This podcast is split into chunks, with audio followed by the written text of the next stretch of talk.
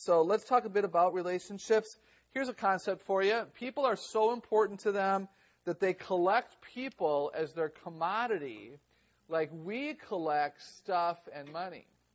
And that's a very important realization for you. This whole thing about how many friends do you have on Facebook? I mean, people are kind of stunned. I have, I don't know, three or four hundred, and people are like, why don't you have thousands? You know, well, I'm fine with mine. I haven't, I've chosen to not go back to high school and college. I really don't care to go there, to be honest with you, with, with the Facebook thing. But if you have and you like it, that's fine. You go for it.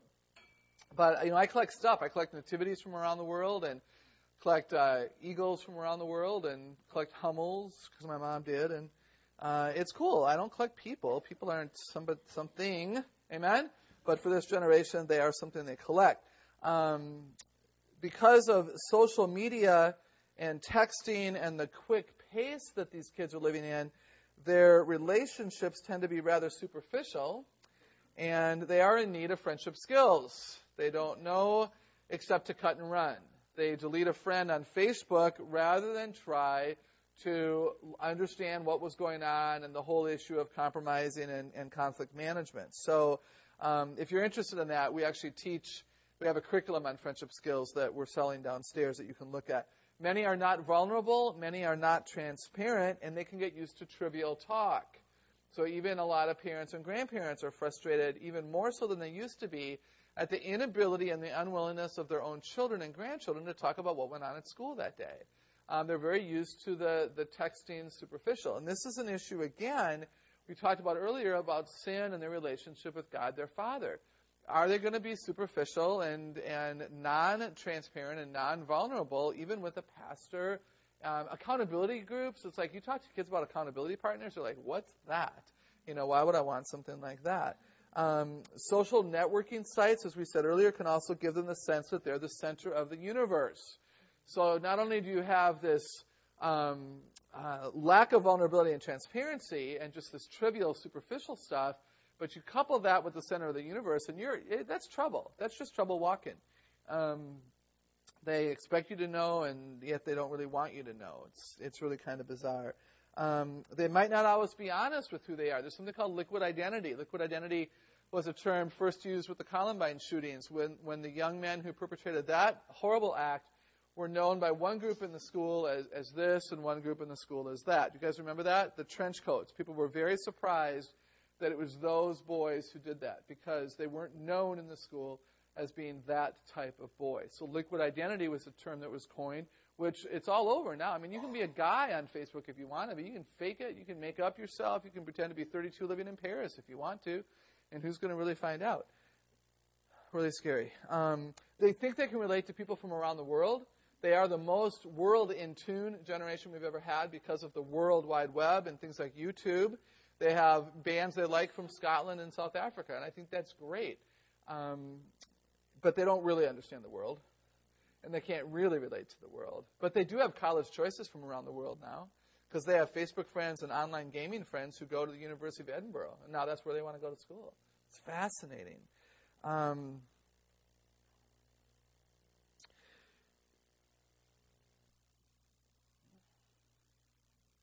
The mother says, Who are you texting now, Jeremy? A guy named Justin Mott. I need to borrow his bio notes. Justin Mott? Well, I think I know his grandma. I met her in line at the bank a few months ago. We discovered that not only do you and Justin go to the same school, but two of your uncles have the same first name. And we were both married in August, and our fathers drove Studebakers, and we each get a craving for asparagus on Memorial Day.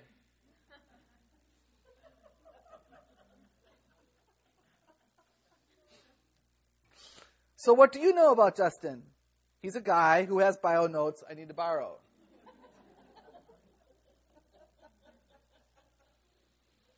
a bit exaggerated? Yeah, yeah, probably not.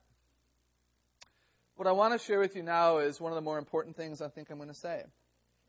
That doesn't mean that everything else can be dismissed, but you've noticed how much space I've given you on the handout, and this is why. This generation and to a large extent, the generation just above it, so those of you who are in your 30s, are motivated and even cause your, your beliefs are caused by your relationships. So you have what we call relationship based beliefs. So this younger generation, it's relationships that cause their beliefs. People are so important to them. People are the commodity and people are what drives their engine that it's relationship based beliefs. That's why they can appear to be uh, inconsistent and change their opinions a lot. I don't know if you've noticed that, but I'm working with CareNet, which is the largest group of pregnancy help centers in the world, and I've written a chapter for a book for them on this topic, and we're looking at the issue of pro-life and abortion through this grid. Um, they might believe abortion is horrible on Monday and think it's okay on Tuesday. So they go to a pregnancy help center on Monday and they're going to put their kid up for adoption because that's what's right. Monday night they hear from a friend who says, "You can't do that. You know, you, you it would just ruin your life to know that you had a little one out there that you weren't raising. You just need to abort and just get it over with. It's just so clean and so simple." So they call on Tuesday and they say, "I, you know, I'm going back to that abortion idea." Does that make sense too? The change. So one day they're all about being obedient in your class, and they're going to be respectful, and they're going to be a team player. And the next time they come to school, it's as if they're a totally different kid. And it's because they heard something or listened to someone, and it might not even be a friend, it might be a TV show that is actually, in their opinion, in their relationships. Some of these kids have admitted that they feel like they know Ellen better than their own mother if they watch American Idol. Is that scary? It should be. Your thoughts, sir? Is there a way to make it permanent?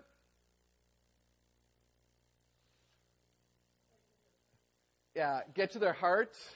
Be the one that they relate to that is consistently trustworthy and a model of Christ. It'll always work. Amen? Those of us who are in the faith, we have to believe that. But I love the question. Now, versus us, let's just put us up here on the screen. We are beliefs that cause relationships, so we are belief based relationship people, those of us who are older. So, my generation, we have certain beliefs. We look for people who have similar beliefs, and that's to whom we relate. It doesn't mean that I don't have people I relate to who are outside of the faith. I do. But my core, you know, when I decided to hire a fitness trainer, she had to be a believer. I wasn't going to have a fitness trainer. There wasn't a solid, sold out to Christ believer who was also a good mom. People are like, why is that important to you? Because I am Celebrate Kids. I'm not going to let somebody have that much influence over my life who doesn't share the core of who I am. Where younger people would have been like, I just want her to be physically fit and know her stuff. Doesn't matter how ethical she is. Do you guys see that? Go ahead.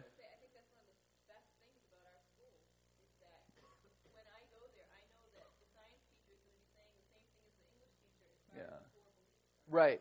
The, the benefit of the NOM school, and to a large degree a Christian school as well, in comparison to, to a public, is the, the continuity across content area and teachers, is that belief system. But again, I'm here because I'm an advocate for who you all are and what you stand for, absolutely.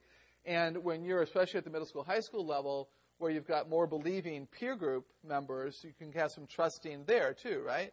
So what we can do to make the beliefs permanent is make sure that the ones that they're relating to have the same beliefs. They might not choose them for their beliefs. They choose them because they're cool. But if they have the same beliefs, then ultimately you have the belief-based relationship model taking place. Yes? Makes sense? So this can be a helpful way of looking at what's going on. And when I've had a chance, I haven't talked to a lot of high school kids about this, but when I've had a chance to explain that to them and actually on a napkin draw that out, they're like, oh, well, that makes sense to me. So I am listening sometimes to the wrong voices. That's really foolish of me. And they, they sometimes do recognize what's going on there, and then they understand why they, they're told by grandfather that they're inconsistent, or that, you know, you're supposed to keep your word. You know, why aren't you a person who keep your, Christ has taught you you're supposed to honor your word. Why aren't, you said yesterday that you weren't going to do that, now you're going to do it. I don't, I don't understand that. And the kids are frustrated with their own internal inconsistency. And so when you show them something like this PowerPoint screen, they're going to maybe be able to rationalize it and see it and then and then run from that which is which is negative. Okay? Yes.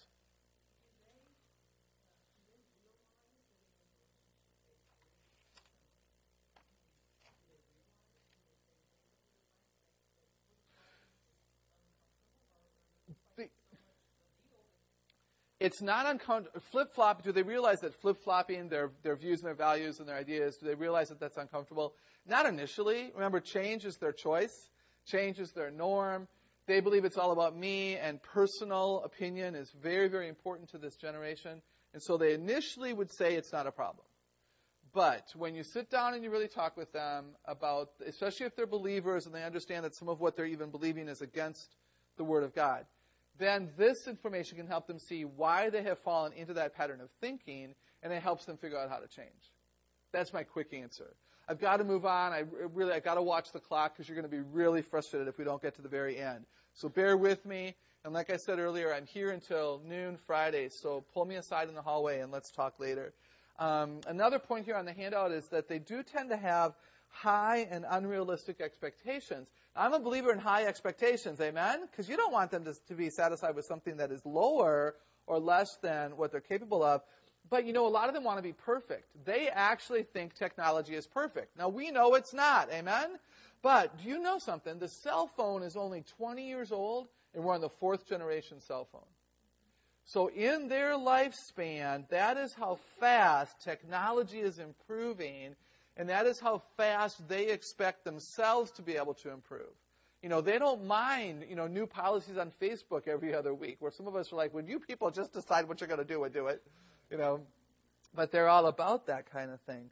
Um, but they've been raised with something that they believe is perfect, so they want to be perfect. Here's a quote from a psychology professor where he's commenting on young people's inability to make major life decisions. This is very telling.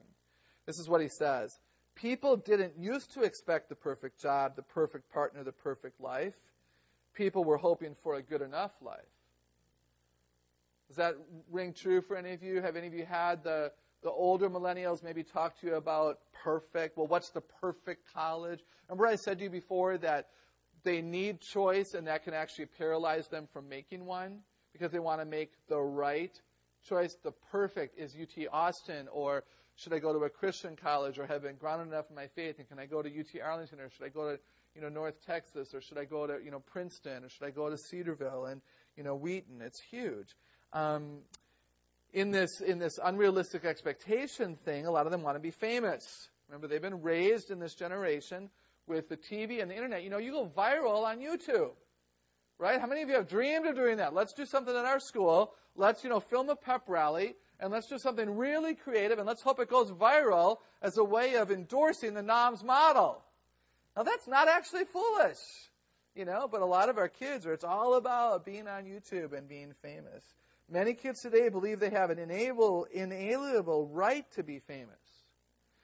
Kids used to say, I want to be a designer, or I want to be an athlete, or I want to be a writer. Now they just say they want to be famous. That's a direct quote from David Morrison, who's the CEO of 20 something. So he studies the 20 somethings, and what he's finding is that they want to be famous. Now, let me say that I think that that will be more true in the public school culture. But I got to be honest with you, it is in our culture. There are even churches that have bought into the bigger and the best and the perfect. And we have to be really careful that we're actually becoming of the world a bit because of the influence that Hollywood has. What, what do you think? I saw some of you nodding. And so I'm all about your school being excellent. I just don't want you to be excellent to be famous. I want you to be excellent because it glorifies God. Amen? I heard an amen. So there's nothing wrong with excellence. There's nothing wrong with perfection, except that it's been done. His name is Jesus. so if you're trying to be the perfect teacher, give it up. And if you're trying to be a perfect kid, then you're saying you don't need Jesus to have died for you. That's the ultimate, most prideful statement you could ever make. Hello. And so the culture has a way of really messing with the, the, the life. I'm all about excellence, but for a different reason from the people over there, right? And so we have to make sure that we're doing it for the right reasons and not modeling something that would be a lie. Um, another thing that's related to this um, unrealistic expectation thing is that they want everything and they want it now. That's unrealistic. You can't have it all, and you can't have it all now. Amen? And amen. Um, to be honest with you, the word entitled is often used for this generation. Would you have used it? If I would have asked you, if we would have gone around the room and I would have said, let's just name one adjective per person that describes the generation, would some of you maybe have thought of entitled? They are shocked when they find out that that's a word we would use to describe them. Many of them are like, no, I, I don't believe that about myself. But when you look at their expectation for their first job, oh, it's hysterical. I, um, I don't have time to, I mean, they want higher pay, is 74% of them want higher pay. 61% of college graduates today want a flexible work schedule. 56% of today's college graduates want a promotion within a year. And 50% want more vacation and personal time that they're being offered. A friend of mine is an opera singer. And I asked him if he, I asked him to describe for me when I, I knew I've known him since he was a kid, and he, I never would have guessed opera for his specialty. Um, he grew up singing, you know, choruses in church. And I asked him what he's noticed about parents and kids today, and if he had any relevant concerns. And this is what he emailed me. I have noticed kids today have a different mentality than they did in my generation. Scott's uh, 36 years old. This is a generation of entitlement. Many young people feel they deserve to be as rich as celebrities or to spend money on lavish things when basic needs are being ignored. I see parents who feel these kids deserve the best but don't make them work for it. Now, this is an opera singer, a single guy who's just traveling America as an opera singer. Even in my business, young singers feel they deserve leading roles in opera productions straight out of college because their parents and professors allow them to think that way. It's almost as if we are afraid to say anything negative so as not to crush their hopes and dreams. The reality is, the singing career is hard, and it takes a lot of hard work, sweat, and tears. One must climb the ladder and work hard at it. Even then, there's no guarantee. So I think your role as educators to be honest with them about their strengths and their challenges is really important to say, yes, your college worthy, and yes, go. But then to caution them to think that it's all going to be there for them on a silver platter, or that they're going to be valedictorian of their college class, which has a thousand when they had, you know, 22 in high school, or, or whatever the case may be. Um, I'm going to move on. It looks like the, the reaction, though, is, is strong in the audience. You, you, guys are thinking, aren't you? That's cool. I love it because I'm here to promote thought um, for sure. Next point I can do quickly. Um, it's kind of related, but this idea that millennials and their parents often disagree about what's the best future for them. And I don't know if any of you can testify to that in your own family, but there, there's always been discord. I mean, I'm not saying that in our generation there weren't disagreements, but for the most part, across the board, there are disagreements because here's the thing. This generation of kids wants to change the world. That is one of the best things about them. And that's one of the things that I affirm in them individually and corporately as a body of people, they want to change the world. They actually think they can change the world. Amen? And I don't want to blow, I don't want to blow that, you know, balloon or that bubble or burst that um, bubble. They actually think they have the cure for AIDS, you know, in their generation. More power to them. So here's the point. They want to go to the Peace Corps, and, and they want to go build, uh, you know, Habitat Humanity houses, and Daddy wants them to be a lawyer. So mom and dad, seeing their potential and seeing the economic crisis, wants them to be doctors and lawyers and Indian chiefs, if you will. And this generation exposed to the world through the internet, knowing about South Africa through the World Cup, you know, more than our generation ever did, et cetera, et cetera. They want to go and they want to serve. Praise God. I think we're going to have launch a lot of missionaries, and I think we're going to launch from your schools a lot of tent makers who go to places like China where they can't go in as a missionary, but they can go in as a linguist or as a doctor or as a, as a writer and on the side win people to Christ and do the illegal under the ground church. Oh my goodness, I got, I've got what I call God bumps because I think that's really true. So to get to the moms and the dads and to help them understand that their children are being wired to be change agents. And so to, they're going to want a career that will allow them to do that. Now, are you guys change agents as teachers? Absolutely. Can you be a change agent as a bus driver? Absolutely, if you do it under the Lord. And so, to help this generation understand again that there's a lot that can be done. Here's another quote from a film director. This is a Hollywood guy who said, It used to be the coolest thing you could do when you're a teenager was to start a band. Now the coolest thing you can do is start a nonprofit. And there are more nonprofits that have been started by this generation than any other in the history of America, and it's still a young generation. Now, to be honest with you, some people are starting their own nonprofits because they can't get a job.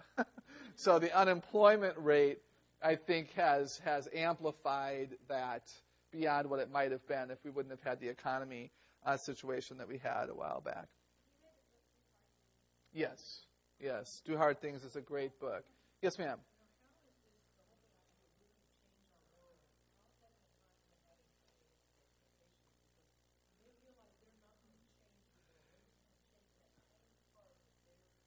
Yeah. I wonder. I think that's a really good question. And I think um, because they don't like to persevere, remember? So what I think, I think part of their stress, this, they actually have more depression in their generation than any other also. And I think some of the depression, the suicide rate is absolutely terrifying, which I'll share with you in a minute. Um, not to terrify you, but to alert you to what's reality for them. So I think that the depression and the fear that they're living under is coming from that reality that they can't do everything that they want to do. So then they're not going to do anything because they have to be perfect. Right? So it's a struggle for them. I mean, I've talked to 20 somethings. How many of you are millennials actually in this room? I've actually, when I've done some staff development in public schools, they've been weeping. And I had administrators, praise God, stand up and apologize to the whole millennial body of, of teachers. I had a principal just up the road a bit in Plano a year ago stand up at a very prestigious public high school and apologize in front of everyone to his millennial teachers for saying, I've, I've not understood you, and wow, you know, this has really been helpful. And I'm going to try really hard to support you in what you want to do to make change around here. So I think part of it is going to be, is there a support system? Again, great insight, great insight. Where do we, where do we come in as the realist? You know, where do we come in? And, and again, I don't want to burst their bubble. I think they can make a lot of change. You're going to hear me talk tomorrow night at the banquet about some of that very issue of how does change happen in a culture. And maybe if they understood that, it would be helpful. Yeah, love your insight. One more. Yeah. That's great. So a millennial who became a teacher to be a part of the change she wanted to see in the world. And, and that's cool. I've got to move on again. Let's let's talk after. I'm, i apologize. I, I maybe should have tried to cut the handout, but I I looked at it and I couldn't cut anything. So what I'm doing is not giving you as much depth, but I, I hope that you're still uh, ultimately satisfied. Um, for the reasons mentioned, for everything we've already done, and there's more to come on the rest of the handout, but what do millennials admit to being? I've already told you depressed, write down depressed. They are, um, they'll actually admit that, and the statistics bear that out. Um, Two million teenagers report being depressed. I think that's actually underreported because I don't think they know what depression feels like. But suicide is the third leading cause of death for 11 to 19 year olds. That's a nationwide statistic. 11 to 19 year olds, it's the third leading cause of death. We have 11, 12, and 13 year old kids hanging themselves in the closet because of something that was said or not said or something done or not done. It's underreported in the news. You know that because they don't want the suicide killings. And so you often won't hear about it. But if you read the death notices, you look at the pictures of the children. Um, it's interesting. Homicides and accidents are the first and second causes, and homicides and accidents are also rooted in depression and dysfunction. So they're killing themselves rather than persevering through the hard times. They're killing themselves because they don't know who to go to. Now, again, I don't think that statistic's going to hold up in your schools. But it's a culture that influences them. Amen? They hear about it. They know what's happening in the school across the street. And so when they're depressed, what do they decide to do with that feeling? Do they decide to give up or not? What else do you think they're feeling, though? What are they admitting to being? Okay, stressed, exactly. Stressed, which would be kind of a cousin um, stressed and frustrated are two words I hear a lot. Um, one fourth of millennials feel unfulfilled in life. So some of the stress, some of the, the, some of the stress comes from their choice to try to be perfect and to try to change the world already, and they're not being heard because they're only they're only 21 or they're only 17. Have you noticed, by the way, how many kids will have lemonade stands to cure cancer and you know raise money for your school and stuff? It's amazing.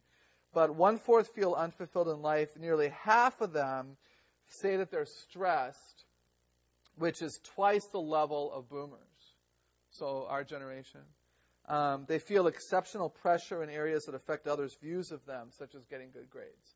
They feel a lot of pressure to get good grades.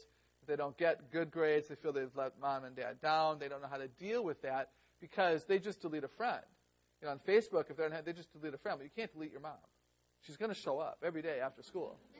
You know, and so what else do you think they're feeling? Anxiety, misunderstood, excellent. Hmm? Fear, excellent. Confusion about what to do and what to be, excellent. They feel hopeless and like failures. Many of them do. They have such big dreams, and they're not good at self evaluation, remember? And so they're not good at figuring out if that dream is realistic given their circumstances.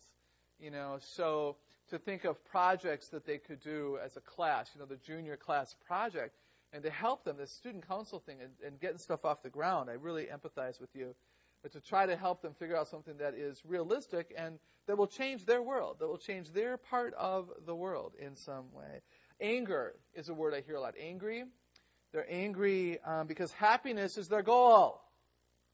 What do you think? True statement for some of them? It's all about me and keeping me happy, right? And I love the example earlier where they're screaming in the back of the car because they can't have their drink right now. Well, as soon as we see a restaurant, we'll pull in. Well, where, why isn't it right here, right now? Because we're not on the right road. Get over yourself, you know? So the anger is coming sometimes from the impatience and from the I want it my way, what I want it now kind of thing. Um, so happiness is their goal. Um, by the way, that, that means that they won't do something because it's right. They'll do something because it'll make them feel happy. How many of you know that wrong things can make you feel happy? For a while. And then what happens? You feel worse, and you have guilt and shame, and now you have stress, confusion, anxiety, frustration, depression, and suicide. Do you guys see that? Wow. Lonely. Does that surprise you? With all the friends on Facebook and all the people on their on their cell phone, you know they collect these names, right? People are their commodity. So they have people, but what they don't have is in depth. Where do you guys get your lack of loneliness? You get it from the vulnerability, right? You get it from the accountability. You get it from the um, lack of superficial small talk. You get it from the depth. You get it from the sharing of your heart with somebody. Seeing real physical people, exactly.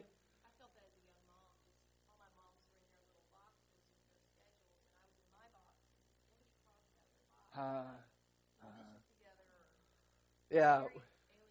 Yeah, I mean, I grew up kitty corner from one set of grandparents, two blocks from the other a block and a half from my aunt and uncle and cousins, and a mile from my other aunt, uncle, and cousins. I went to school and church with all my cousins. Every Saturday morning, went to Grandma Myers for pancakes, homemade pancakes, the old-fashioned kind. Loved them, still do. Don't buy me pancake batter in a milk carton and pour it and tell me that's a pancake. And don't put it in a toaster, have it pop out and tell me it's a pancake. You don't put pancakes in the toaster, you put them on the griddle. Um, but so, yeah, the, the lack of uh, that family and the lack of people that you really see, that you really rub shoulders with. Absolutely. So, loneliness. Here's an actual quote from a high school student Computer games are ruining my life. If I'm not playing, I'm thinking about playing. I have like no real friends. And yet, his next statement was, I'm addicted and I don't know how to stop. My own nephew, who's a solid, solid young man, he'll be a junior at Cedarville University, has, has admitted to me that when he doesn't play his online games with his buddies, he has to defend himself more than he would like. Make sense to you? You know, he's working two jobs, he's got a girlfriend, he's not sitting at home every night until 2 in the morning on some online game with his friends that he went to high school with in Pennsylvania. You know, so it's an in- interesting stand that you have to take. Um, there's there's more, uh, but that I'm going to move on if you all don't mind. Um, disappointed, lost. Let me let me give you some of their words just very quickly. I feel like I'm supposed to do this. This is their words when I've interviewed them: insecure, confused, restless, indecisive, depressed came up a lot, aimless. Isn't that interesting? Because they have so much they could do. But that's that paralysis again. So aimless, lonely, shallow. Well, was very interesting. Rude. Some of them admit that they're rude. Um, they haven't been taught, you know, the good old fashioned make eye contact and stuff. That's why I'm, I'm a real believer in the communication group that's here and the breakfast. I can't wait. I think I'm going to get up and come to breakfast tomorrow morning to hear those guys speak. Uh, dissatisfied, lost, unaccepted, bored. Oh, this one fascinates me. I feel like a piece of work. Uh, and then I had a lot of kids in the group say, "Oh yeah, we're, we're projects they're working on." now all of us have felt that at some point, I think, in our lives. Uh, disappointed, disrespectful, and disrespected. Um, thoughtless. Thought that was a very interesting admission. Hyper. So then I said, okay, tell me the good ones. You know, because right, hello. You know, so then they, oh, oh, you want those too? But isn't it interesting that I didn't set them up? I just said, tell me some words to describe you. I didn't say I want the negatives. But what came out of their mouths is what came out of our mouths, which are the negatives. But then they said creative, um, outgoing, which is very interesting that they think that of themselves. And some of them are. Uh, smart. We really do care. And we're savvy. We're aggressive. We're multitaskers. And they see that as a good thing, of course. We're tolerant, and they see that as a good thing. We're bold. And then one of my favorite admissions, we are attention seekers. Um, so that gives you an idea. I would actually recommend that you have that discussion. If, if there's a way, after you've got a trusting relationship that's begun, uh, to see if you could go there and, and have that discussion. If you guys, those of you who teach creative writing or speech, you could certainly build it into assignments. The rest of you might just want to do it and say, hey, I heard this gal speak at our convention in July. And she really challenged me with how different your generation is. And it would honor me if you would share your heart with me. How do you think of yourselves? And, and see what see what comes of that. It could be really interesting. Let's look on the next page um, at their problem-solving methods. And I've already hinted at this, but I think this is so important again for those of us that are educators trying to create um, and, and, prepare these guys for the world. Uh, notice what I say there. Let me read it just to help me focus. Millennials tend to use intuition, control alt delete, delete a friend, and cut and run problem solving methods. All right? So in, in that order, and I am not surprised that you were laughing at the control alt delete. But um, many millennials are intuitive problem solvers. They just get started. They don't know what a manual is, and if they did, they wouldn't read it. How many of you would still prefer that stuff come with manuals? Anyone in the room? I mean, I understand that there's a help menu and you can, but I want a manual. I want it to have a cover. I want it to have pages I can turn down and bookmark and highlight in yellow. You know, because if I don't remember it on Monday and I don't remember it on Wednesday, I have to go back to the help menu and then I can't remember where I found it on the help menu because, you know, you don't. and the kids are like, why, you know, why kill a tree for another manual, you know? well, they're intuitive. I mean, if I'm probably going to be buying a new phone and I am not going to learn how to use it myself, I'm going to hand it over to some kid in my church and say, "Would you teach me this?" You know, because that's not I'm not intuitive in that way. I am afraid it'll break. They don't know anything can be broken. Um, and they are trained by technology to bail out at the first sign of trouble. That's the control alt delete. And that's one reason they don't persevere. If you think about it, technology has taught them just reboot you know, if something's frozen. Now, how many of you do Control Alt Delete? I mean, we all have to do it, but how many of you don't like it? Like, I don't like doing it. I want to wait and see if it'll like unfreeze itself, and I'll keep trying different things and see if I'll walk away. I'll, I'll come back and shoot. The hourglass is still there, and so I do the Control Alt Delete. And the worst thing to do is to have that not work and to ultimately have to close it down. You know, with pushing the button. I'm like, oh. And the, the young people are like, you can't break it. And I'm like, you know, some things do get broken. and I've heard from my tech guy, it's not good for the computer to do that often. But that's where, again, that lack of perseverance comes from, is this idea that man, when it freezes, you just you just reboot, just reboot life. You know, just pretend that didn't happen, and, and I can't break it. Um, they don't have any. They don't have very many experiences working through conflict. They just delete a friend. You know, on Facebook, on their cell phone, somebody disses them, and they're off. How many of you know that that's true? You know, they don't know how to work through a conflict. They don't know how to compromise and, and, and where it's okay to, to agree to disagree. How many of you have friends who you don't agree with and everything? But you're still friends. You can still be happy together. You just choose not to discuss certain things, probably. Um, so they also they also may, depending upon their age and, and, and a lot of things, they may also believe in what I call the 60-minute mystery TV show problem-solving method, uh, where at you know CSI at 9:02 there's a problem and it's solved by 9:57. You know, now that is not reality, people. Hello. Now, our generation learned the 30 minute sitcom approach to problem solving. Beaver had a problem at 702 that was solved by 728. You know, you with me? You know, Eddie Haskell and the whole Leave It to Beaver thing? So, thus, some of us were raised with the 30 minute approach. This generation, if they're watching those kinds of TV shows, we built, by the way, we'll have more forensic scientists than we know what to do with in about 20 years. yeah, but uh, maybe 10 years. But they've really believed from the TV shows again that in 60 minutes you should be able to solve a problem. So now again we have a lack of perseverance, right? And that's not reality. That is not reality. I ask anybody in the medical field, it doesn't really happen that way very often. Um, so kind of keep that in the back of your mind. Again, they're not afraid of making mistakes. They don't think you can break something. So they will take risks. Um, sometimes that's good, sometimes that's dangerous because things really do break, and you can break your heart or somebody else's. Uh, so you better be careful.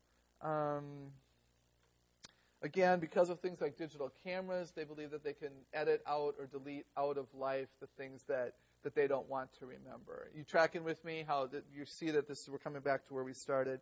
And then let me remind you again of something I did say toward the beginning, and that is again the issue of consequences um, it can be challenging for three reasons. Technology has taught them that problems can be quickly solved with no lasting ramifications. That's true, right? If, you know, if your computer stopped working, just shut it off for a while. No lasting ramifications. The second reason that consequences are challenging for this generation is that parents may think they're helping their children by protecting them from the consequences. Have you seen a little bit too much of the overprotective parent? Yeah. And then a third reason that consequences are challenging is that their brain isn't fully developed. I hope that you're aware of that. That not only do we have the millennial mind issue from technology, but the prefrontal cortex, which is the control for um, a lot of the thinking processes is not fully developed, they've now determined, until the age of 25. That's why a teenager who drives drunk is more dangerous than a 30 year old who drives drunk. It has to do with the prefrontal cortex. And so, um, for those reasons and probably others, uh, they don't understand the consequence issue. They don't understand that there really can be pain that lasts. And this is also why things like forgiveness they just don't, they don't get that. They don't know that's necessary because nothing lasts for them. But does it really last? Oh yeah. And at some point they will pay because sin does have consequences. Amen? And it should. It should. Absolutely. It'll never happen to me. Yeah. Yeah. Because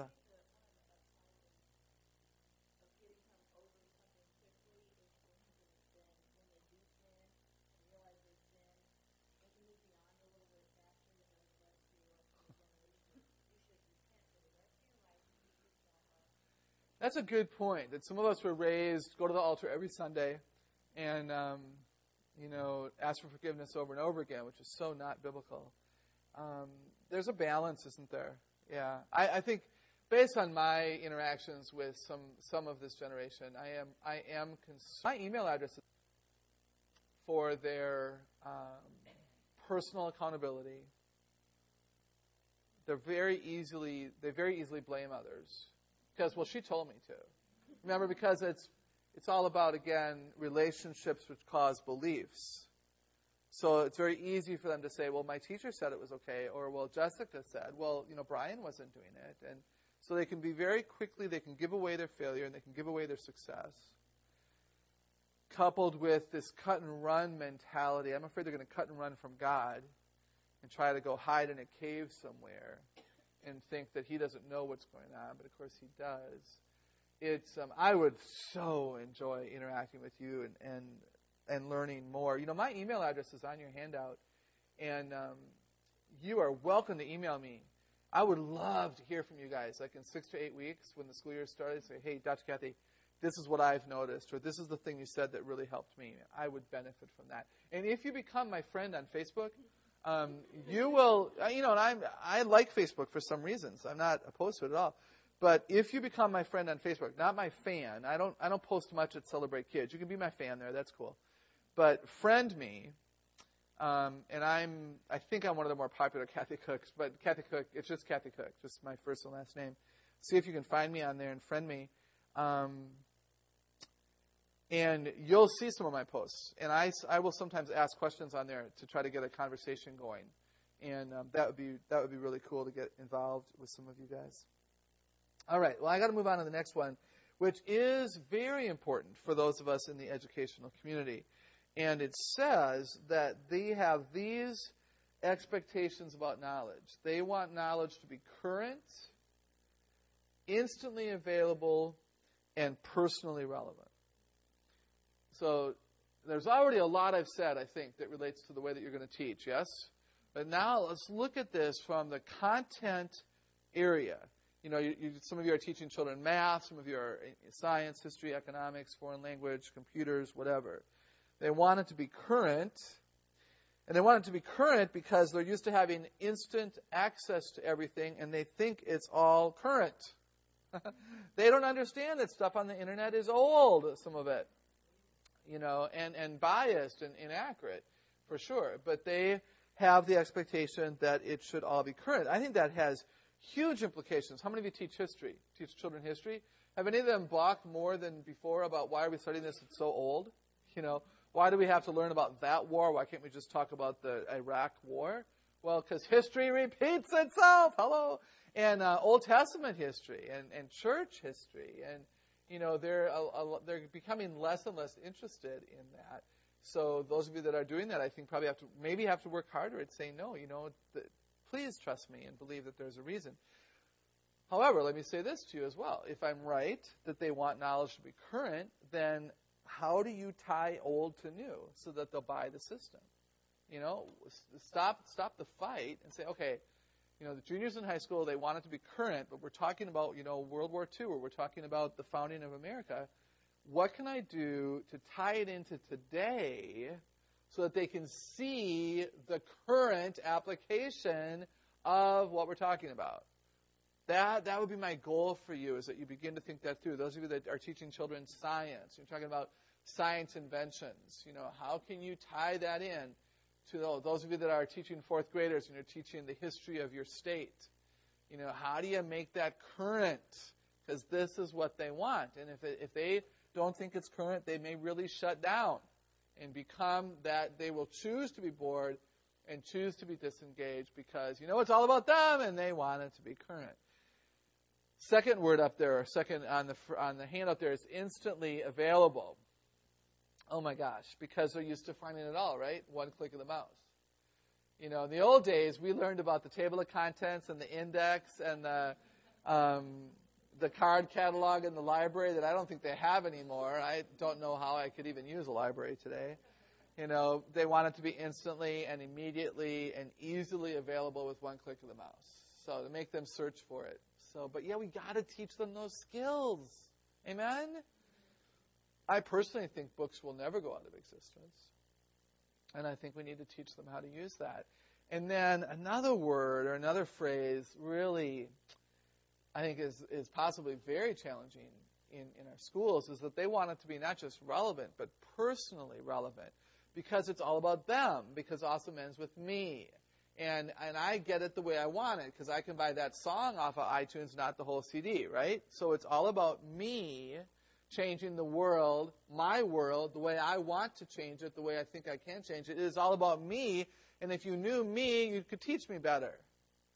So really knowing them is such a key to your success. Will they let you know them?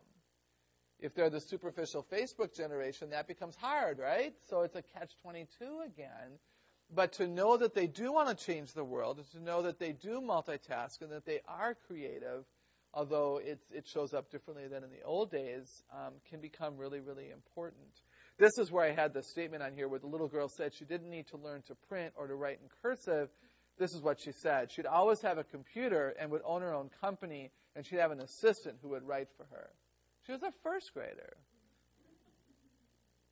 This is what George Barna says about faith.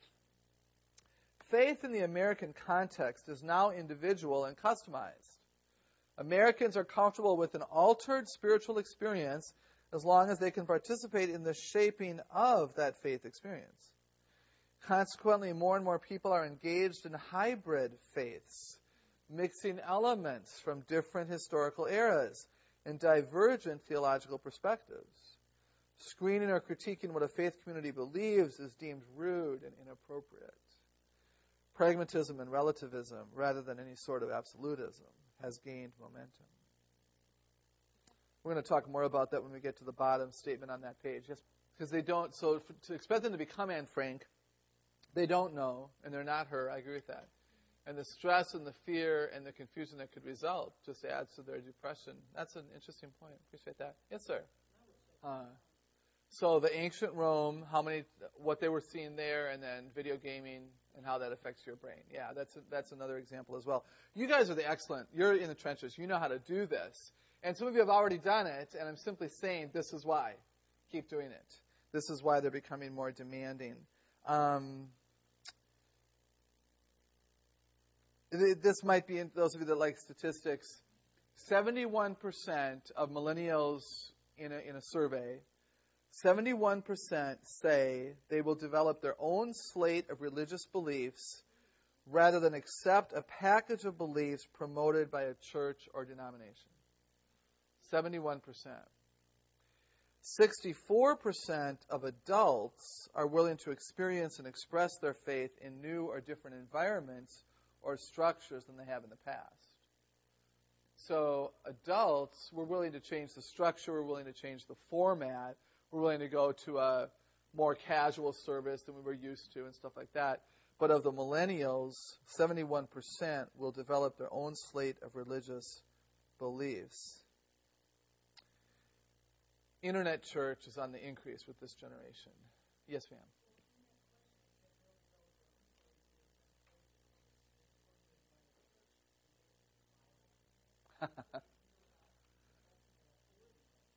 Yeah, there's no such thing. For a lot of the millennials, there's no such thing as an ultimate authority.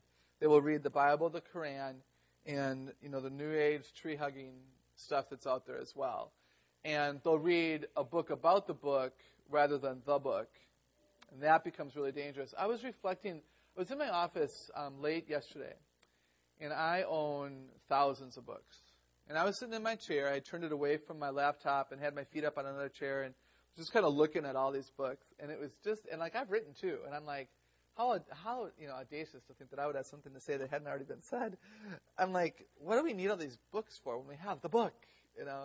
And it's so tempting to go to all of that, and it's so much easier, we think, to go to all of that. I thought about tomorrow night, and I'm not going to do it, but in my banquet speech tomorrow night, I had, I had, I was thinking I'd bring like 20 books and I'd hold them up like like one of them would be War Against Children, which is an actual book I own about the medical, the overdiagnosis of medicine, the war against children. Then I have one called Are You Raising a Whiny, Uncontrollable Brat? you hold up all these books. It's like, is this your environment? What do we do about it? Read the book. Um, I'm rambling. I got to move on. I'm watching your faces, and you just have to understand that it's very challenging because I'm seeing your hearts and some of what you're you're processing. It's very exciting. The reason I have the world up here, by the way, that remember personal relevance, they want to change the world. So one of the ways that it becomes personally relevant is how do they want to change the world and how do they think they can? And I love what you were saying about what's their call, you know, and who are they who are they now and who are they going to be. Uh, next point of the handout, really exciting news is that they are curious about many things. How, have you seen that? They, they are curious about many things. Now, because they don't think anything can be broken, curiosity can actually be dangerous. Uh, they can be. I, I've met kids. We had a federal grant down at Fort Hood with uh, military kids for abstinence, and we actually had high schoolers. This is uh, four, five, six years ago, and they said that they had sex because they were curious. That was their motivation. They wanted to know what's the big deal, what's it all about. Uh, I've met kids who have had had drinks and, and smoked and had Ill, Ill, illegal drugs and popped a little bit of too many, uh, you know, over-the-counter medications because they wanted to know what's this going to feel like. So curiosity can actually get you into big trouble, but it is a good quality to have um, if you have self-control, self-respect, and respect for others. Those are the three character qualities that we at Celebrate Kids think are the driving foundation of everything else. Um, so we need to model and teach how to dig deep, like it says here on the handout. We have to help them understand that there are times that it's good to dig deep. They're satisfied with one hit on the search engine. You know, they go to Good Search or Google and they type in, you know, astronauts and they look at the first 10 and they, they click on two and they're satisfied. Well, isn't there something more that you might want to do? Um, they're curious because knowledge is easy to find but again, perseverance is hard, so they don't like to dig. How many of you know that you got to dig sometimes?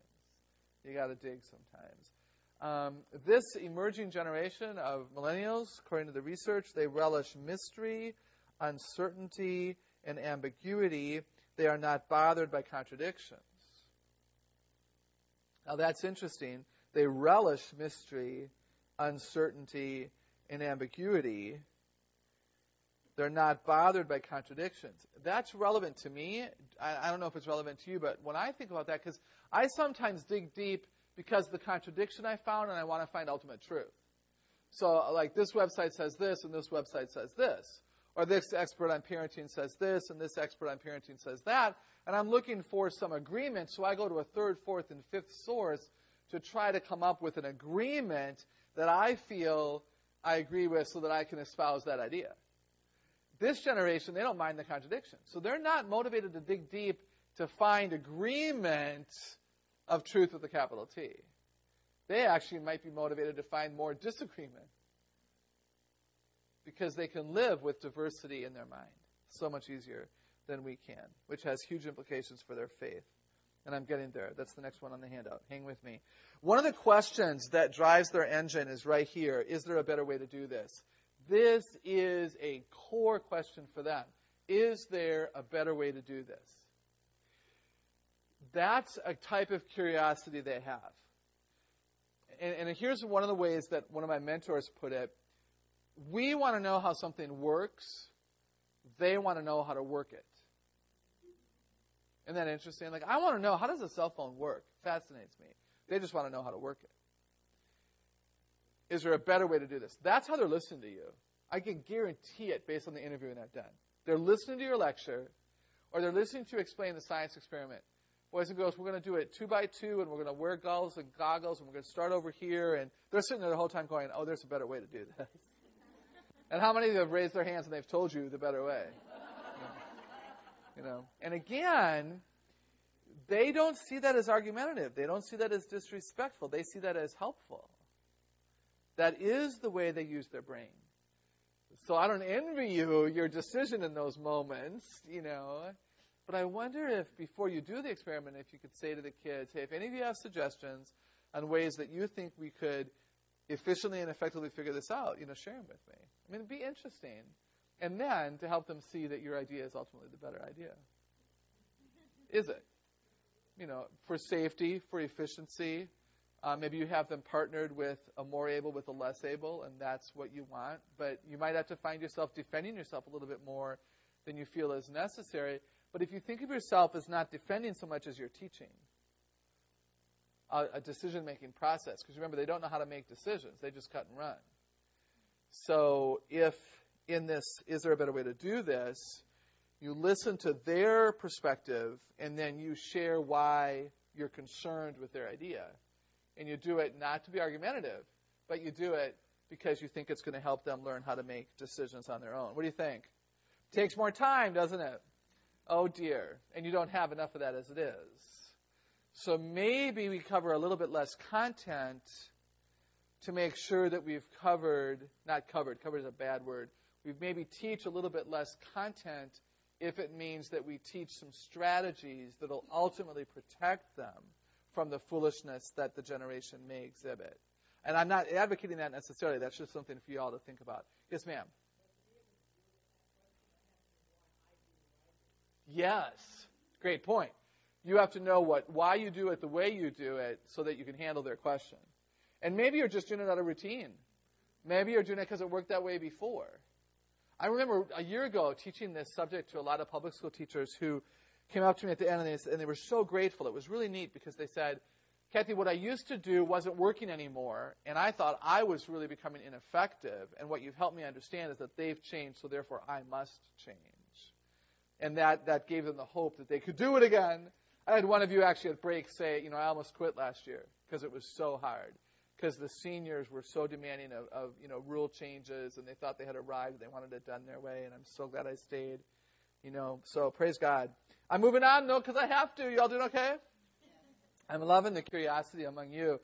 We've hinted at this a lot, but check it out. Millennials are not opposed to investigating, that's a key word, a variety of ideas, and they can easily hold diverse ideas. So not only can they hold diverse ideas from Buddha and Hinduism and, and Christ and God and the Spirit and the New Age tree huggers and the atheists next door, not only can they hold all of that and, and comfortably, although not really. Right? That's what stresses them out. How many of you are just thinking that? I think ultimately, if we could help them see, I love the way you guys think, that what we were just talking about 20 minutes ago, the depression, the frustration, the aimlessness that this generation has, that some of that, that gives me chills, some of that is rooted in their choice to not believe the truth is the truth with the capital T. And you know what? That's laziness. Let's call it what it is.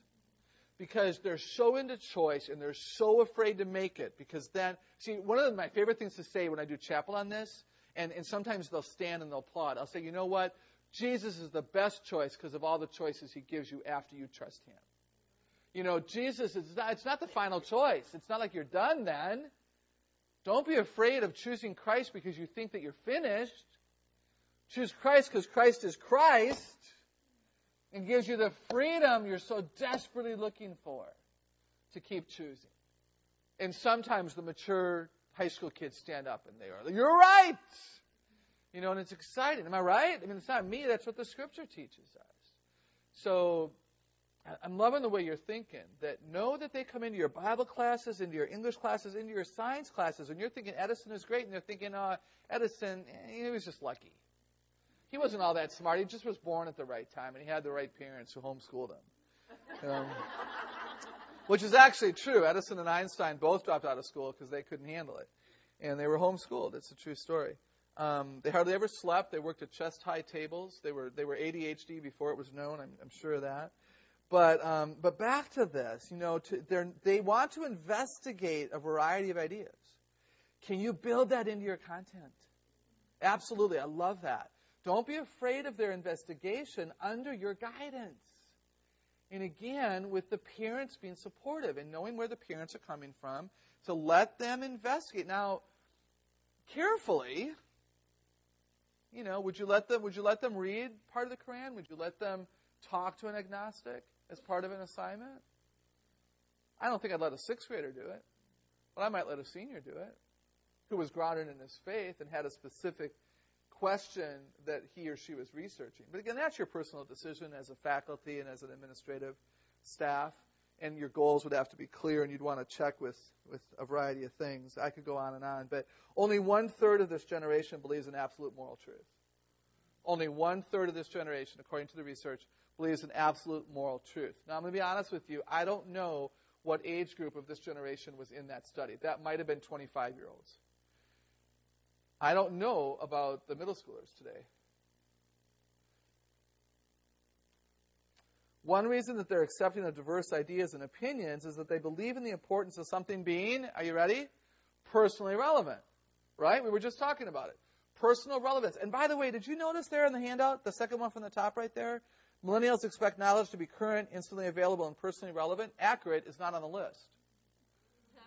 Accurate is not their be all and end all. That's why truth with a capital T isn't as significant to them as you want it to be. It's significant when it's personally relevant. It's not significant when it's accurate. like 2 plus 2 could be 5 today. I want it to be 5. And it's all about me, you know. I mean, you've not really had them say that to you, or have you? Oh, yeah. I mean, it's out there. Interesting. I mean, that thinking, unfortunately, is really prevalent. And uh, those of you who are millennial teachers have to make sure that you know truth with a capital T. Hello. And I know you do, or you wouldn't have been hired. Um, another re- so one reason that they believe in diversity is personal relevance. Another reason that holding diverse thought is not hard for them is relationship based beliefs. Remember, they relate to a lot of different people and therefore can have a lot of different beliefs from their friends who they don't want to dishonor. This is why you must be someone they want to relate to if you're going to influence them. Did you all hear that? Now, that's always been true. As long as we've had teachers, we've had a need to, to be part of their circle of influence, but more so in this generation than ever before. You don't have to be their friend. It's not what I'm saying. You don't have to be, I don't think you should be on Facebook. You don't need to be their friend, but you need to be someone they're willing to hear. And how do you earn that right? By knowing them and wanting to be known by them. That'll never change. Y'all hear that? You earn the right to be heard when you know them and you're willing to be known by them with boundaries. Model that because they're not good at that but be willing to be there. Um, one in four are unaffiliated with any religion.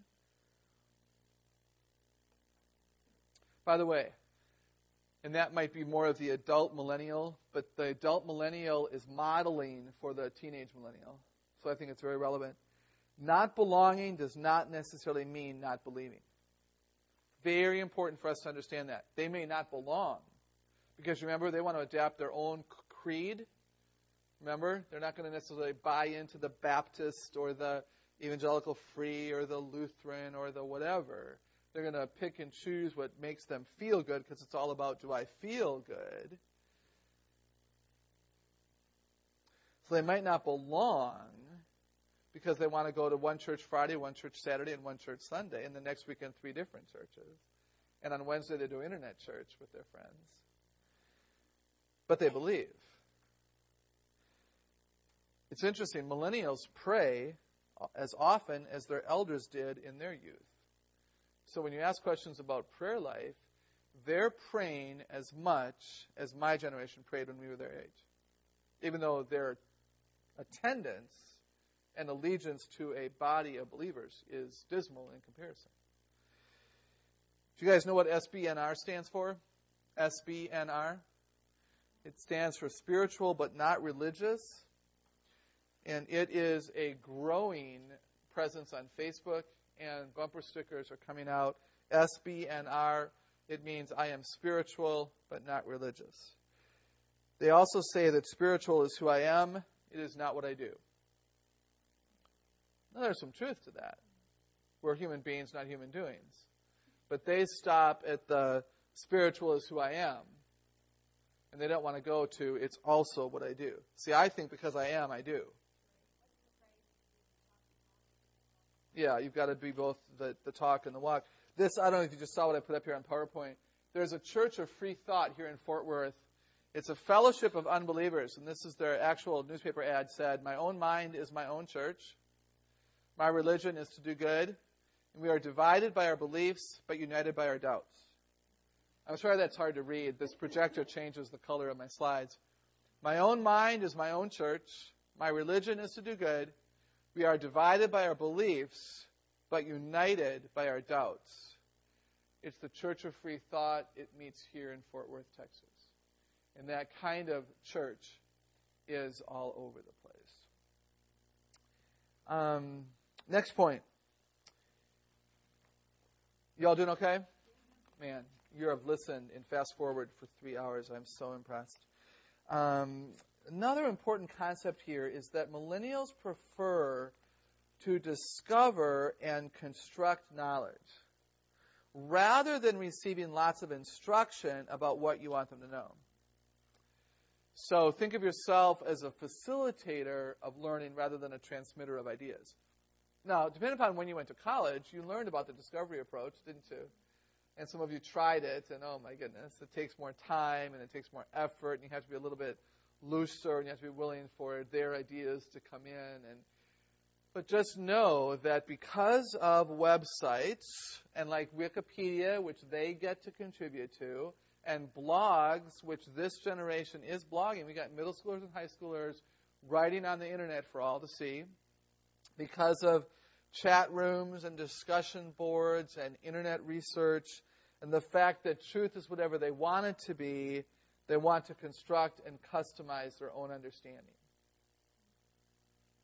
You'll have an easier time this year if you build in more construction time which means you'll have to have less instruction time. Or you have the same amount of instruction time when they're in school, but the assignments you send them home with have a heavier construction component than they used to. Church, like practice versus construction. And I don't know. I, you know, I'm not an expert at this. You're in the trenches. I'm not. But that might be a very interesting thing for you to dialogue about at lunch.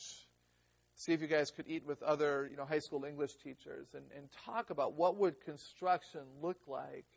Um, but think of yourself, you know, we're not radio transmitters anymore. We used to think, didn't we? I mean, in the old days, you know, I'm 55, so I've been an educator for a long time, and there used to be the I'm the full pitcher, you're the empty glass mentality, right? How many of you remember that? And you're empty, and it's my job to fill you up and we treated you guys, your, your, my students, as you know empty slates, which is so re- revolting. You know, and then there's there's the other side, go extreme to the other way, where you know it all and I need to know it all. You know, I don't know anything. You, you're the experts as my students. So what what right do I have to tell you what to believe? You know, but there's somewhere in between, right? But it's all about helping them construct the truth. So here's an interesting idea. An information deficit can cause students to look like they have ADHD. What do you think? So a speed, remember we talked about this? A speed deficit could cause them to look like they're ADHD because they're used to everything being fast. So if you slow it down, boredom seeps in and the bunny trails occur. But in this idea that they want to construct their own knowledge, if you don't give them enough to think about, they may appear like they have ADHD. If you don't give them enough to process, it's not just speed, but it's content and the quality of the ideas that you're having them think with and think about. If there's not enough there for them to wrap their mind around, they may appear to be ADHD because they know where they can go to get the knowledge. And, and I really do think that one reason the dropout rate is going to increase in this generation is because they can go find it on their own. I think, in fact, you're going to probably hear me say this tomorrow night. I am absolutely, I'm, I'm, I'm really so impressed with the vision statement of NOMS. That's one reason that I'm back this year. You have that they're college worthy. Totally supportive of that. I love that it doesn't say they're college bound. Because I don't believe college is necessary for everybody. I wrote a book about that. I think they need to be college worthy. But we need carpenters, and we need electricians, and we need mechanics, and we need contractors, and frankly, we need office administrators, truck drivers, and bus drivers. And they don't need to go to college. College isn't for everybody. And with the economy being what it is, I'm sorry, it's not even appropriate for some kids to be thinking about the debt that they're going to be facing. Tech school, military, apprenticeships. Apprenticeships are going to be on the increase. And you know, work study programs where you go to college one semester, work study. I think work study will become just work. And I think we're going to find apprenticeships developed in careers that have never had true apprenticeships before. And I think it'll be healthy and I think it'll be good. I don't think everybody needs to have two years of, you know, intro to biology and intro to communications. I really don't. Now, I'm a PhD. I'm an advocate of college, so don't misunderstand me. But I think when I look at how readily available knowledge is to this generation, if they're already dropping out of high school and doing the GED route, why are they going to go to college?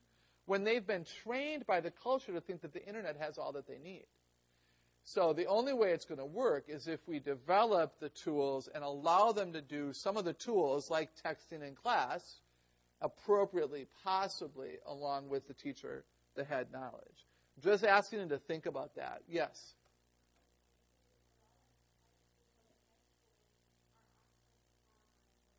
Yes.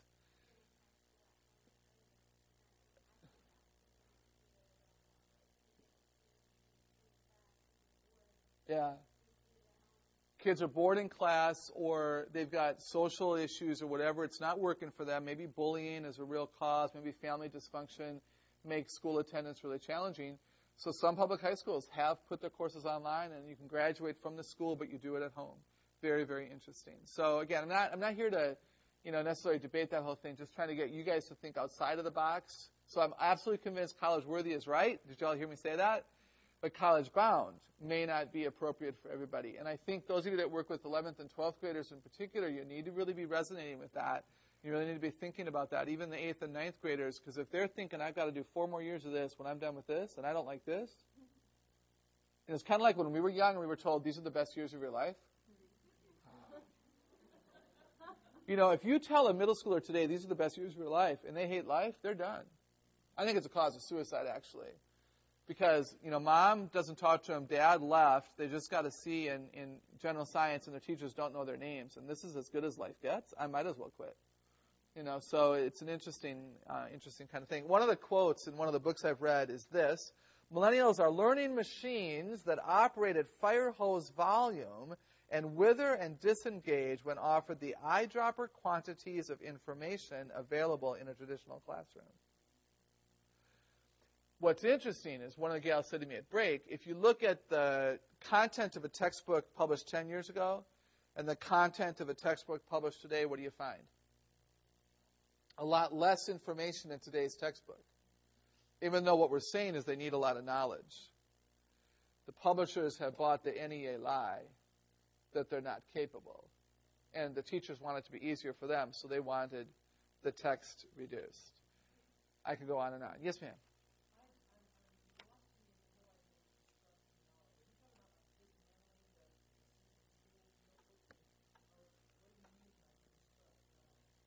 that rather than instructing them on, you know, this is the truth, we let them discover it on their own by giving them ideas that they wrestle with, that in small groups they have debates, that they, they write a creative essay, that they are required to understand public policy to write a letter to the editor of the newspaper that might actually get published because it's got a, a stated thesis and a, and a foundational argument and then we grade on whether or not they've constructed it well. Is it true? But even if it's false, is their argument well written? That, see, that would be very interesting. So that's, that's where I was going with that. That ultimately they arrive at truth. So, but it, rather than the talking head, it has to do with rather than always being the talking head, where I will instruct and there saith the teacher, this is the truth. Write this down. This will be on the test, I guarantee it you know, rather than me doing all of the presentation of the truth, you allow them some freedom to find it. Because that's how the, the technology has wired their thinking. So it's a balance, and, and ultimately you still need them to arrive at truth. And that's where we have to be really careful with the sources that we would allow them to use, et cetera, et cetera. And I don't have it all figured out yet myself. This is so new.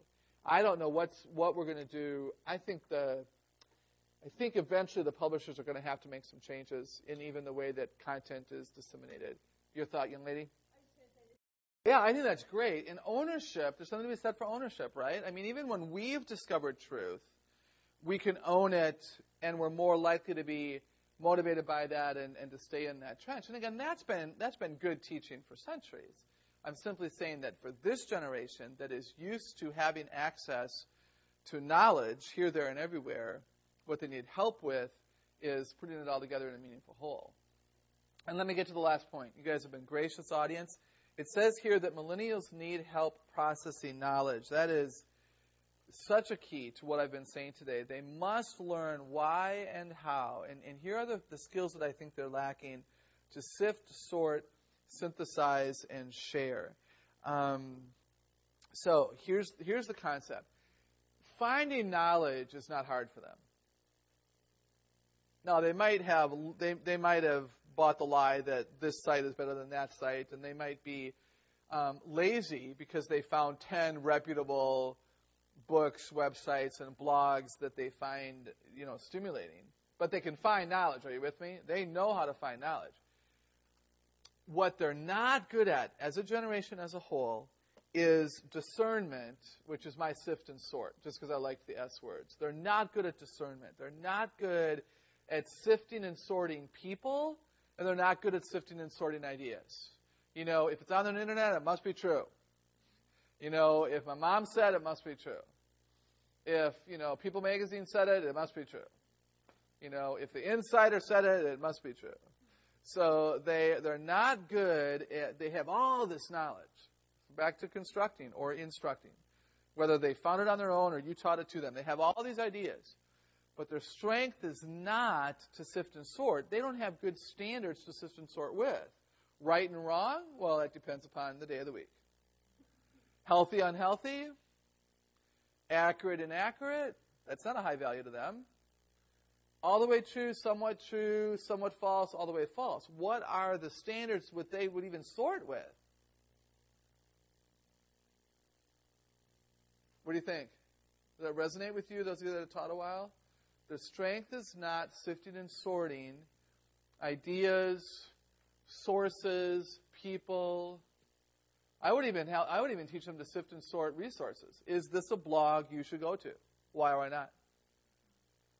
They don't. They that's hard for them. They don't want to be judgmental in that way. They think everybody has a right to say whatever it is that's on their mind because it's all about personal relevance. That person had an idea and had a right to say it. Well, yes, they did. And the internet's wonderful for freedom of speech. But just because it's there doesn't mean you need to be reading it. Yeah, but, but I like diversity. I'm not afraid of that discord inside. Remember, teacher? Well, I know you're not afraid of it, but that still doesn't make it right. I mean, that's, I think that's the tension you guys are going to be facing more and more in the, in the years to come. Synthesize is the next word. They're not good at it. They often have details from a variety of sources, but they don't know how to make a meaningful whole. How many of you teach children writing? You don't teach writing, you teach children writing what I've what I've heard from a lot of the teachers of English, the teachers who work with writing skills, is the lack of coherence in children's writing today. They'll have idea, idea, idea, idea. They won't have transitional statements, and they won't even have the ideas in a logical sequence. But the ideas are there. So you take off seven points for lack of organization. They're like, yeah, but all the ideas are there. Yes, they are, but if you read it out loud, it doesn't sound like a cohesive, meaningful whole. It just sounds like you found seven ideas from seven different sources and put them in the order that you found them in. So their, their strength is not to synthesize and to pull from here, there, and, and elsewhere. And, you know, Smith and Jones say this, and, you know, Jackson said this, and then I found a third source that said this, and so there appears to be a disagreement about the yada yada. You know, they, they don't they don't know how to how to synthesize. That's a skill that's been around again for centuries. Go ahead.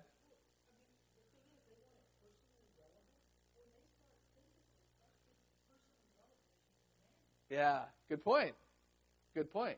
So show them that. Show them that personally relevant and synthesizing go together. But the thing about synthesizing, we're going to have to reject some ideas as being less necessary or less significant or less important but they love choice and they don't want to draw that line. See, and this is where the the inner tension is going to come. And so maybe you start doing this in small groups. I'm loving the smiles on your faces. I'd love to be a fly on the wall this fall as you try some of this, because this is, there is going to be tension that's created as you try to try to figure this out. And then the next word is share. Um, because it's all about personal relevance, they don't see the need to share it. And this is a tragedy because they're so bright and they're so with it and they do know so much and they have access to so much. But because it's all about personal relevance and changing the world the way I want to change it, they don't necessarily know the value of sharing with the masses or sharing just in, in conversation because again, it's all about trivial, superficial talk in texting and Facebook. So they don't know that grandma might really want to know about what they've learned about, you know, the current economic crisis in America or whatever. So sharing has to do with, you know, verbal communication skills of, of giving a stand-up speech. It has to do with writing cohesive essays. It has to do with making murals and dioramas and all the different ways that we could creatively. It has to do with blogging. Let, let them start a blog if you haven't done that, a, a junior class blog. Or maybe the student council has a blog, and that's how other kids in the school learn what's going on, not just at the school website, but an actual blog that you let them create on WordPress or something that's you know totally free. Um, so one of the one of the um, you know we talked about um, not transmitting like a radio, and we talked about constructing instead. Here's another way of thinking about it: is that you treat students like reporters.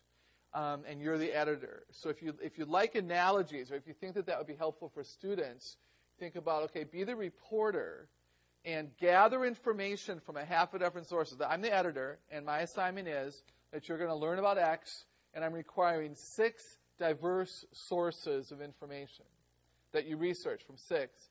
And then your job is to synthesize that into a cohesive whole and report it to the masses. And you must report truth. You, know, can't report bias. You know, teach them about persuasion and teach them about bias and some of that old-fashioned stuff. But possibly the student as reporter mentality works where they have to verify and re-verify their sources, just like a reporter.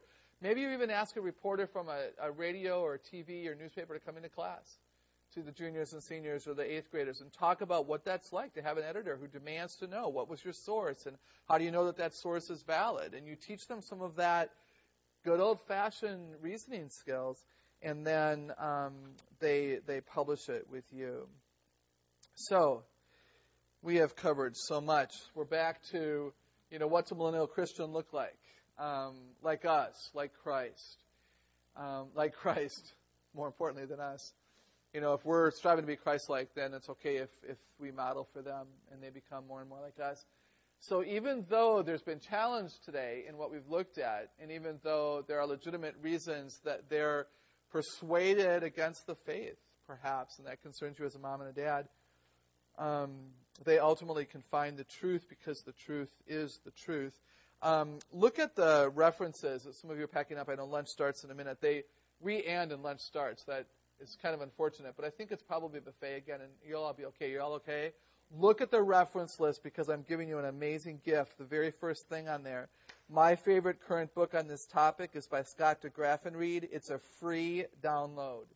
He believes so much in this generation that if you go to bigbusinesszoo.com forward slash millennials.php, you'll get about a 70 page PDF free download. Put it in your computer, share it with others, print it out. It used to be a book he would sell. He is a businessman. He is hired by Pizza Hut and Disneyland and call centers around America to work with employers who have to hire millennials to try to make the system work where they want flexible hours and a you know a pay increase every month and all of that. So his book is not about education. He does have some some insights about education. His book is about millennials and how to make systems work for them. I think you'll find it a fascinating read. Um, he's a great man. I will say that the book is not written from a Christian perspective, but it's a good book. And then I, I shared with you my two favorite books from a negative slant. I don't recommend them. I just want you to know that there are people out there who don't think this generation will amount to anything. And you need to be careful of believing that lie. How many of you know this generation is amazing? I mean, they're amazing. They really are going to be very capable of, of impacting for good, especially those who are educated in schools like yours. Um, but know about the, this idea that they're a dumb generation and then become informed so you can say to the parents in the church and the parents of the kids, no, I disagree with that. You shouldn't have read that book. And then um, two brilliant books that were written early on in 1998 that are so true. It's stunning. If you read those books today, and they were written in 1998, you will be amazed at how brilliant those authors are. And then three relevant resources um, that are very scary. If you've not read Already Gone, and if you've not read Unchristian, uh, they're not light reads, and they're actually pretty um, sad because it's all about why the generation is leaving the traditional church and what we can do about it. I'd highly recommend them to the administrators, especially kind of know what the generation is doing. So um, I'm going to take your picture, then I'm going to pray. And now, if you guys are looking like this was good, it will go on Facebook. Um, I don't post it if you're, oh, that, that's nice. I'm not going to get all of you. Are you offended? Okay, one, two, three. Yeah, that's good, I think. Did that flash? Yeah, let's, we'll just do one more over here because I don't want you guys to feel left out because, you know, it's all about being happy. Okay, I think my battery is losing. Oh, shoot. Did you all sign the form? Okay, make sure I get that. Father God, bless these people and help them apply this, uh, that you would be glorified. In Jesus' name, amen. Thanks, you guys. Yeah, no, that's funny. Thanks, you guys. Yeah. Just a second. Evaluation, you know, they didn't give me any. So hopefully they're downstairs and you can tell them I was wonderful. or if not, I wanted the truth. I want the truth.